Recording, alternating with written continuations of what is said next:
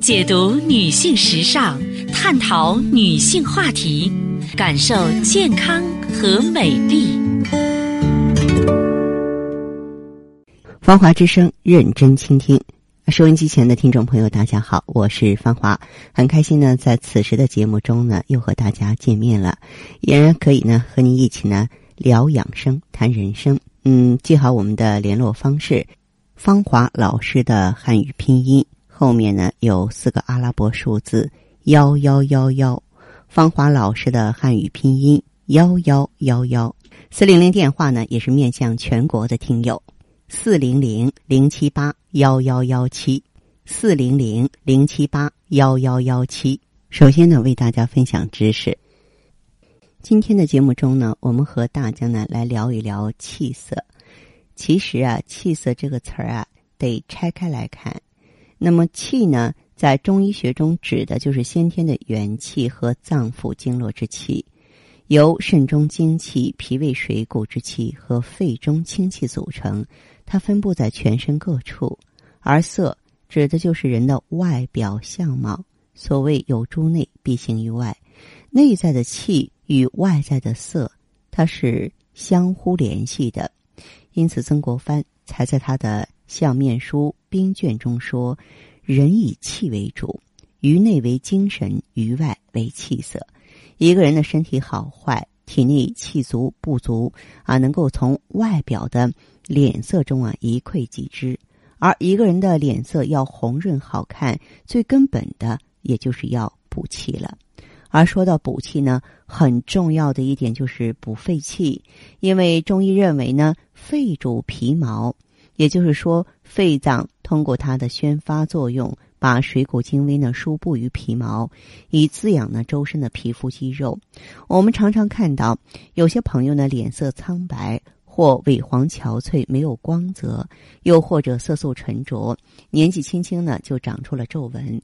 这就是因为人体的气虚血少，精血呢不能够滋润充养肌肤所导致的。肺气足的人呢，皮肤就能够滋润光滑有弹性；而肺气虚的人呢，则免不了呢皮肤暗淡干燥，毛发呢憔悴枯燥。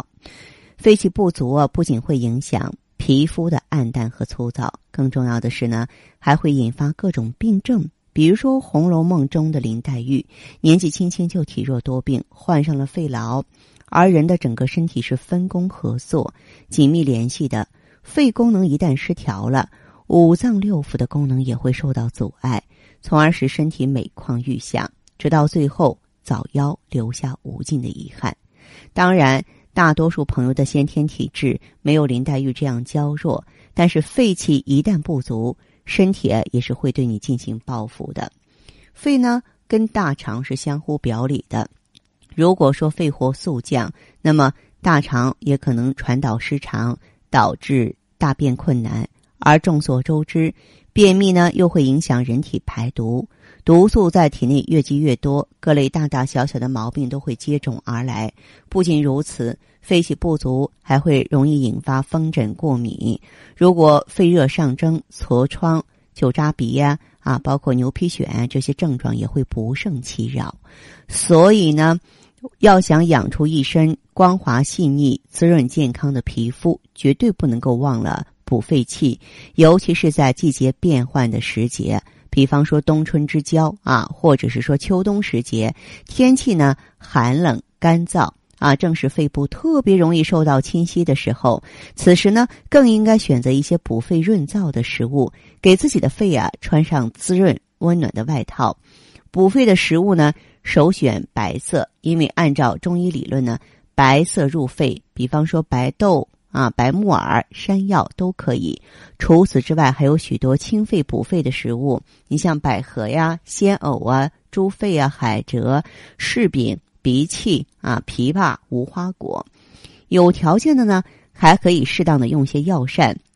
你像清炖水鸭啊，可以用百合、甲鱼、生地、北芪包、呃猪肺、党参等等，或者说用淮参。北沙参啊，麦冬五味子煲汤，再加上蜂蜜水调和，经常喝的话就有益于补肺气。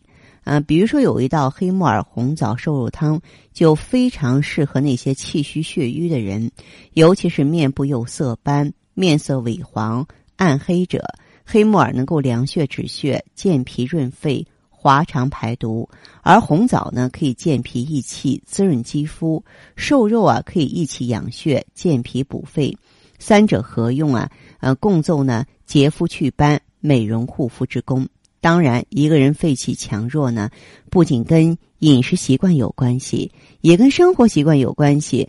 所以呢，要补肺气呢，除了要通过饮食药膳来补呢。